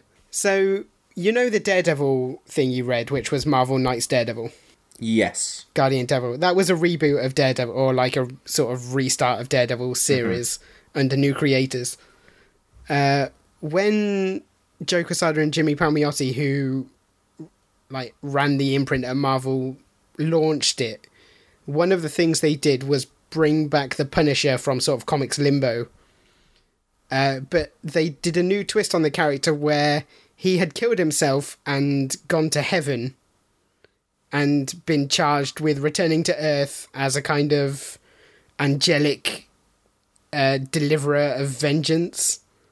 And so he He's- had these. He's Ben Affleck in Dogma. Yeah, he had these ectoplasmic rifles that he used to shoot demons. And they Jesus did Christ. they did two four issue series of that before going, actually, this is like stupid. Why Let's haven't just- you recommended me that? It sounds amazing. I promise you, you can read that uh, when we do Punisher Warzone. but yeah, they did two series of the Punisher in that version, and then went, ah, okay, this doesn't work. And then this Garth Ennis Steve Dillon one was them taking the Punisher back to basics. So in that sense, it's really accessible. There's maybe one line which references like, oh, some weird stuff happened and it didn't take. Uh, but the, you know, this was their attempt to relaunch the Punisher as a going concern, and it's fair to say it worked because there were sort of maybe 10, 15 years of really good Punisher comics that followed. and do they explain away the angel Th- stuff? There is one caption, I think, where they reference the fact that some angel stuff happened, but they don't go any further than that, which Right, is for the okay. best, to be honest. Seb, so you're not recommending me a comic that dead that that Punisher is a supporting character in. So is it an actual No. Punisher ca- comic, or are we moving Yes. away? We're not. We're sticking Well- with Punisher. I, I did nearly recommend you something in which the Punisher was pretty much only a supporting character, but it would still have been an arc from his own title. But I've, I'm picking a different arc. I'll, I'll give you one where he is actually pretty central. It's also a Garth Ennis Punisher comic, Right. Um, so, as James explained, um, the the Marvel Knights series that Garth Ennis did, well, actually, Welcome Back Frank was actually a 12 issue miniseries, and then that led into an ongoing series um, that basically followed on directly from it and ran for about 30 odd issues between 2001 and 2004, so pretty much lining up with when this movie came out. When that ended, so so even though it was Marvel Knights, so it was you know still sort of tonally a bit darker than regular Marvel stuff. Um, it did exist in the Marvel universe. I don't know. I haven't read much of it or at all of it, so I don't know how much it really takes place with other Marvel characters, but it's in the Marvel universe. Um, they then let Garth Ennis launch a new Punisher series in 2004 as part of the Max imprint, the same imprint that Alias was part Mm. of, basically removing any restriction on language and violence and content. And because it's Garth Ennis, um, he revels in having lost those restrictions. But the other thing is they completely remove him from Marvel continuity. It is still sort of set in a version of the Marvel universe because Nick Fury is around and Shield are mentioned, um, but it's that they allowed him to basically age in real time. So he had been a veteran of the Vietnam War. So by the time of these stories, um, he's probably kind of maybe about in his fifties, um, and it's just basically about him on his grim mission to destroy organised crime. Um, and it ran for, I think Ennis did about 60 odd issues, and then it ran for about another 10 or 15 with other writers, but they're not very good. And I think even more so than the Marvel Knight stuff, this is kind of the definitive modern Punisher run. Um, and the arc I'm going to recommend, I, I kind of wanted to recommend the second arc, which is called Kitchen Irish, um, because it's Garth Ennis doing a story about Irish gangsters in New York, and Garth Ennis is very heavily into ideas of Irish identity and New York. It's a pretty recurring theme in his work, as you'll discover when we gradually recommend more things by him. Um, the problem with that story is it's a Garth Ennis gangster story in which the Punisher only happens to wander in and out. So I didn't really feel it was representative of a Punisher story. So instead, I'm going to recommend you the third arc, which is issues 13 through 18 of this series, and it's called Mother Russia. And it involves Frank Castle being sent on a mission. He gets basically Nick Fury persuades him to do a mission for them um, in Russia at, at a, an old mili- at an old nuclear base, and it's very much about Frank being a soldier and the sort of extremes to which he'll go, but also a certain quite strong moral core that he has. Well, I will track that down. Um, that sounds great. So lots of lots of puns coming in the next week for me. Um, and we move now on to our final section, which is the pitch. And guys, given that Punisher is going to be introduced in Daredevil season two, uh, before now we think spinning off into his own show, I'd like to know who you would, if you were at Netflix, who you would introduce in the Punisher series that you would then spin off into their own show. You know, infinite spin offs. Um, and Seb, I'll come to you first. Who would you spin off from the Punisher show? Well, I was trying to think who you could put in a Punisher show that would be a sort of a worthy, um, if not a foe, then certainly you know um, someone to spark off. And I think I think it's fair to describe the Punisher as um, uh, an unstoppable force. And so, really, what you want is an immovable object. You need to put the Punisher up against somebody who you could maybe describe as um, unbeatable. And I think as well, you know, the Punisher's going to be at risk of being a bit dark and grim and gritty. So I think we need to introduce a bit of lightness in there. So I think you should introduce um, the unbeatable Squirrel Girl, as played by Mae Whitman. I mean, I'm confused. I'm very confused. I kind of, I kind of have think the Punisher fight Squirrel Girl, and then give Squirrel Girl a TV series. I kind of think it. I kind of think it would be wonderful to imagine. I'd actually have them teaming up. Like Squirrel Girl seems to have this great way in the comics of just speaking to people and going, "Hey, but wouldn't it be good if you did this instead?" And they go, "Yeah, maybe. Yeah, okay, I'll do that." Uh, So she she'd be like, "Hey, Frank, wait, don't stop killing these people. I'll sort them out with with my squirrels. You go off and do your own thing." Yeah, there Yeah, you go. I, I mean, I like that. Terrible idea, Seb, but I like it. I can't believe I've got the serious idea for this one. Jesus. Who are you? Who are you introducing in a Punisher show, James? Uh, I was going to say Cloak and Dagger.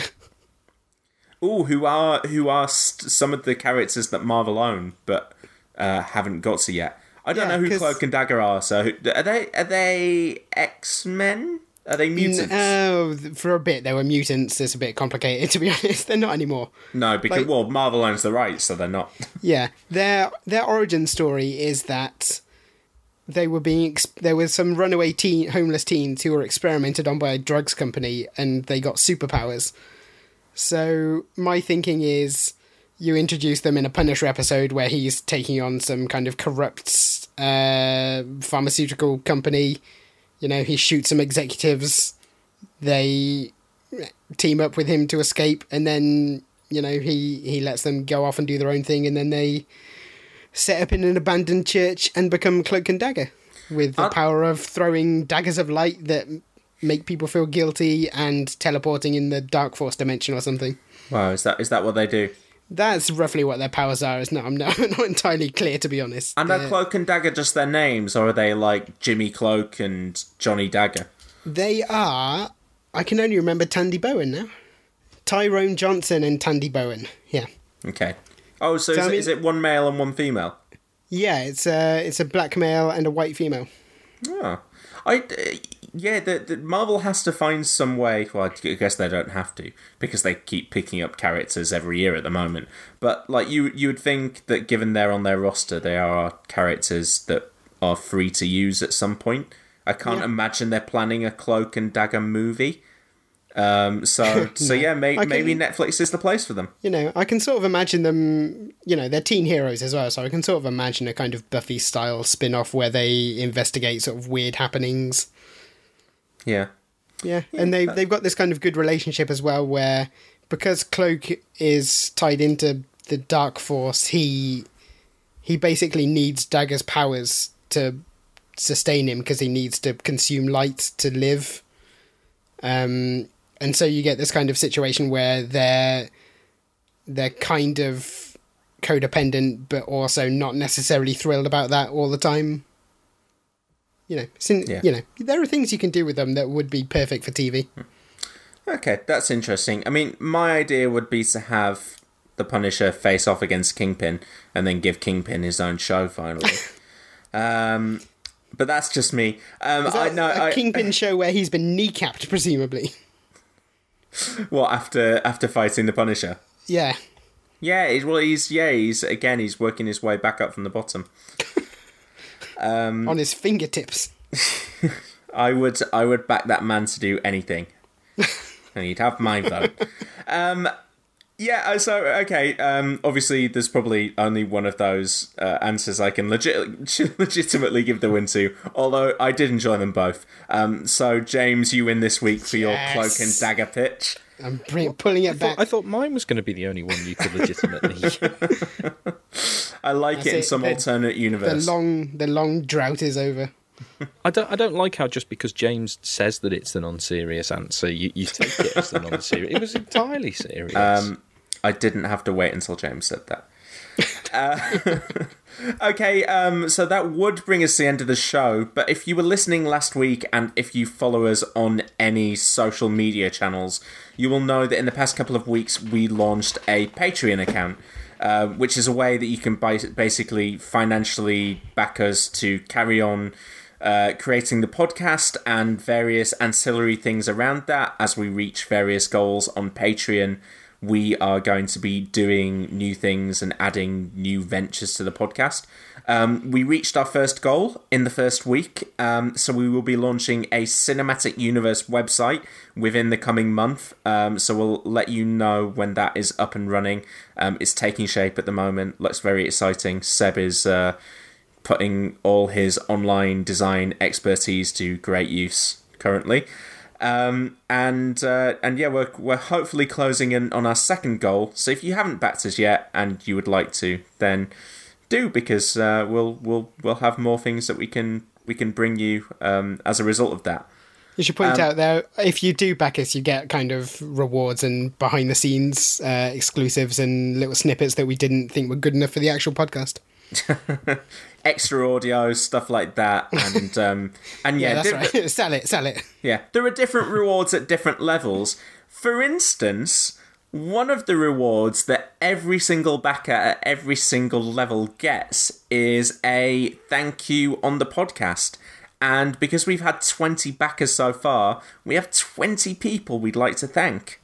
Um, and so what I was thinking, guys, is you know maybe we could we could each thank some of them. You know, I'll pick the ones with the easiest names to pronounce.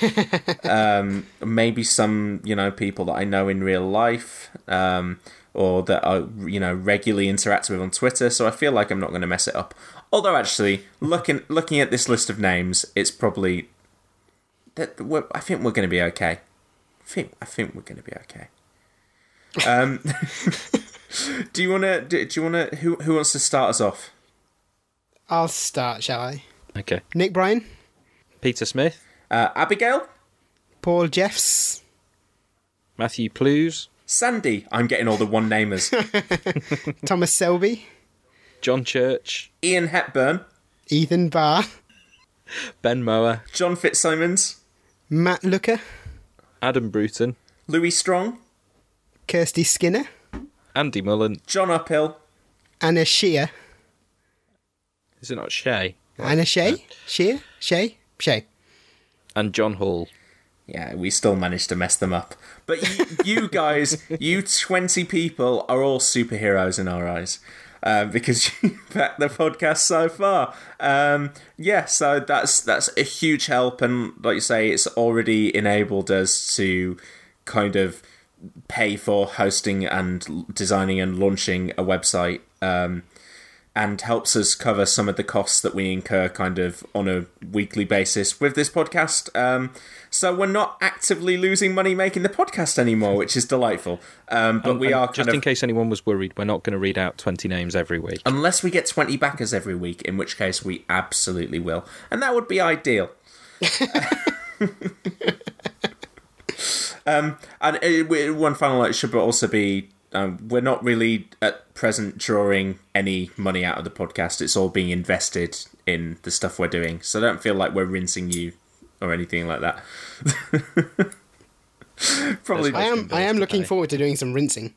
yeah, that would be great. Let's let's let's hopefully get to that point where we become rich beyond our, where we become Rachel and Miles. I've got I've got three I've got three weird neighbours who I need to go and leave some cash in the cupboard of, so it would be helpful. Call back. I enjoyed it. Okay, well, that is the end of this week's show. If you're enjoying the show, then please do subscribe on iTunes, Stitcher, Player FM, or your podcast app of choice.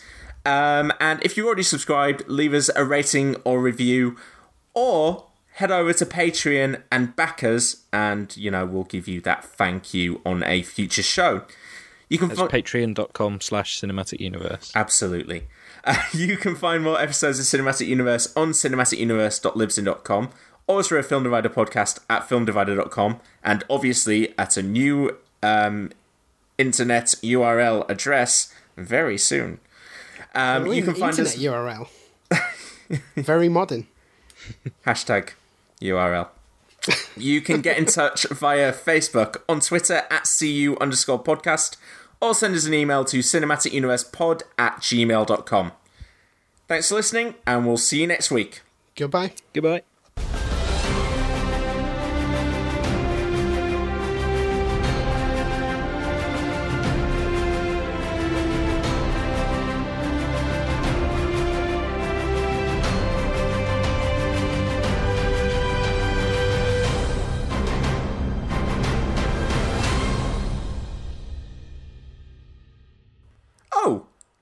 There.